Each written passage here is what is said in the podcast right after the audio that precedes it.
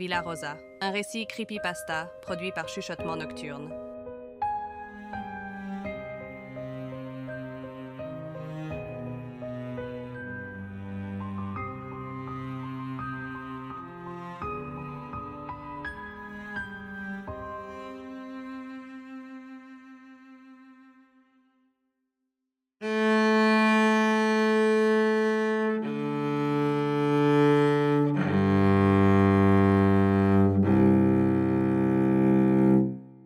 Je suis franco-bulgare.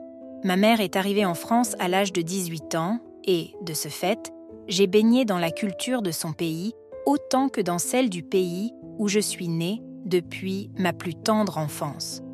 Je suis d'ailleurs très proche de ma famille, qui vit en Bulgarie, et, depuis que je suis petite, je vais souvent passer mes vacances d'été et de Noël chez eux. Avec mes cousins, l'une des choses qu'on aimait le plus quand on était petit, c'était quand nos grands-parents et notre arrière-grand-mère nous racontaient des histoires. Mais ce n'étaient pas des contes pour enfants, pleins de bons sentiments avec une jolie morale à la fin, non. Nous, ce qu'on a toujours préféré et même réclamé, ce sont les mythes du folklore local et toutes ces vieilles légendes urbaines connues par les plus anciens. Des histoires avec des croques-mitaines pour nous rendre sages quand on est seul à la maison et des légendes plus ou moins connues par les gens du coin et plus ou moins effrayantes pour nourrir la curiosité de nos cerveaux d'enfants mourant d'envie d'en savoir plus et accessoirement mourant de peur à la tombée de la nuit.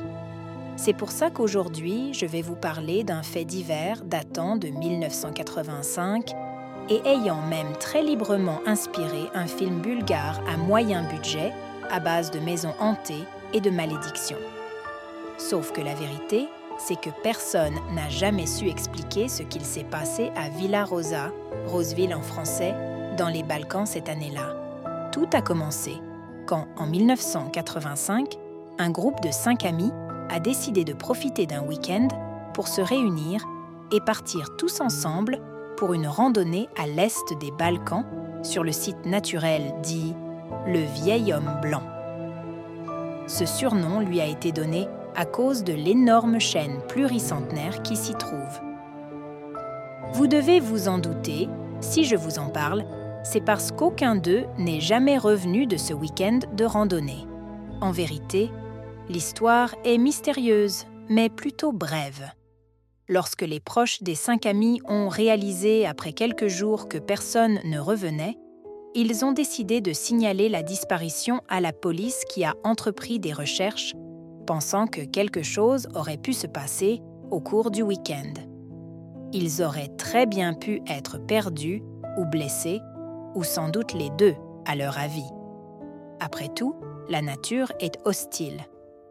Non En effet, quelque chose leur était bien arrivé, mais c'était beaucoup plus sérieux qu'une simple petite blessure ou que le fait d'être perdu au milieu de nulle part. Quatre des membres du groupe furent retrouvés dans une vieille bâtisse au pied de la montagne. Le fameux ancien chalet de chasse, surnommé Villa Rosa. Ils étaient tous morts, éparpillés à l'intérieur du chalet et horriblement mutilés. Il n'y avait pourtant aucune trace d'un quelconque animal qui serait passé par là, ou même d'un humain qui se serait enfui. Ce qui est plus troublant encore, c'est que le cinquième membre du groupe, un jeune homme prénommé Vassil, s'est comme évaporé dans la nature. Il n'a jamais été retrouvé, ni mort ni vivant. Il est d'ailleurs toujours porté disparu presque 40 ans plus tard. À l'époque, l'affaire a fait énormément de bruit. Certaines rumeurs disaient que ces gens avaient été tués par un loup-garou, d'autres encore disaient qu'une secte satanique était cachée dans la forêt et qu'ils avaient été sacrifiés en l'honneur d'un démon, que Vassil était complice des prêtres sataniques et que c'était la seule explication logique à sa disparition mystérieuse. Oui, logique. Bien sûr, aucune de ces théories n'était fondée, mais ce n'est pas pour autant que la lumière a été faite sur cette affaire. Le policier en charge de l'enquête a même avoué des années plus tard que le cas Roseville resterait à jamais le point noir de sa carrière. Les histoires autour de cet endroit pourraient s'arrêter là, mais en vérité, ce n'est pas le cas. Une autre histoire raconte que dans les années 70, un groupe de militaires en expédition dans les Balkans se serait arrêté près du vieil homme blanc le temps d'une nuit. Rien d'anormal, non? Encore une fois, vous vous doutez bien que s'il ne s'était rien passé, je n'en parlerai pas. L'histoire a seulement retenu que les militaires ont détalé comme des lapins en plein milieu de la nuit après avoir entendu et aussi, soi-disant, vu rôder une bête plus grosse qu'un animal ordinaire et qui faisait un atroce bruit de grognement. Certains racontent qu'ils auraient profané l'endroit en manquant de respect à la nature et que la forêt aurait envoyé la bête pour les punir. D'autres personnes, à l'esprit moins moraliste, mais plus imaginatif, préfèrent en se dire qu'un affreux monstre hante les alentours et que lui seul est responsable de tous les faits divers survenus aux alentours de Villarosa et du vieil homme blanc. Mais ce n'est pas si étonnant que ça, de voir autant de gens spéculer à propos de la supposée bête du vieil homme blanc à chaque fois que quelque chose d'hors du commun se passe là-bas. Rien que la légende autour de l'origine du célèbre chêne blanc qui s'y trouve, et qui a donné son surnom à l'endroit, fait référence à un horrible monstre. On raconte qu'il y a très longtemps, trois frères vendeurs de fourrures qui voyageaient dans les Balkans ont été pris dans une tempête de neige au niveau de ce qui est aujourd'hui le vieil homme blanc. Alors ils ont installé un campement pour y passer la nuit et se sont endormis au bout de quelques heures. Le plus jeune des trois frères, qui à la base ne voulait pas entreprendre ce voyage avec ses deux aînés, a vu dans ses rêves, cette nuit-là, une affreuse et très grande créature avec une tête de chien, des griffes et un énorme pendentif très brillant autour du cou.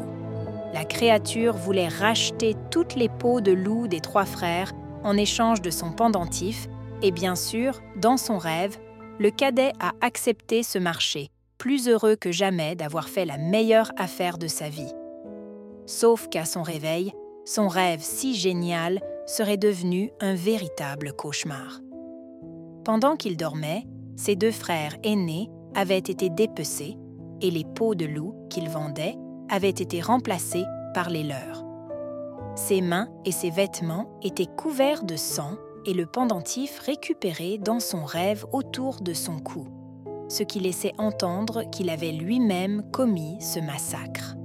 La légende dit qu'au lieu de s'échapper de la forêt, il y serait resté jusqu'à sa mort, survenue quand il était très âgé, à ne rien faire d'autre que marcher en espérant tomber sur la bête et lui rendre son pendentif en échange de la résurrection de ses deux frères. Il est dit que le jour où il est mort, un chêne blanc a poussé au milieu de la forêt de pins par-dessus son cadavre. Mais il paraît que toutes les nuits, on peut l'entendre hurler de désespoir en appelant la bête pour la faire sortir de sa tanière. Est-ce que vous faites le rapprochement entre cette légende et la mort des compagnons de Vassil, notre portée disparue? Ce n'est pas étonnant qu'une véritable légende urbaine soit née.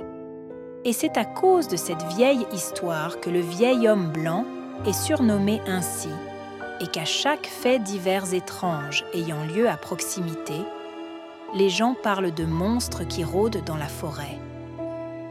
La morale, s'il y en a une, c'est qu'il faut toujours respecter la nature et surtout ne jamais marchander avec les inconnus. L'explication des meurtres de Villarosa et de la disparition mystérieuse de Vassil, il n'y en a pas et je crois bien qu'il n'y en aura jamais. Tout comme il n'y aura jamais d'explication concernant la chose que les militaires de cette expédition auraient vu rôder dans la forêt une dizaine d'années avant les meurtres. Peut-être qu'en fin de compte, il y a vraiment une bête qui vit cachée quelque part au vieil homme blanc. Peut-être que Villarosa est réellement une maison hantée et que ses fantômes ne sont pas commodes, ou bien peut-être qu'un tueur en série qui vit à l'état sauvage a décrété que cet endroit est sa maison. On ne saura jamais la vérité. Tout ce qu'il y a à savoir, c'est que si vous décidez un jour de vous promener aux alentours du site naturel du vieil homme blanc dans les Balkans, prenez garde à vous car vous pourrez bien ne jamais en revenir.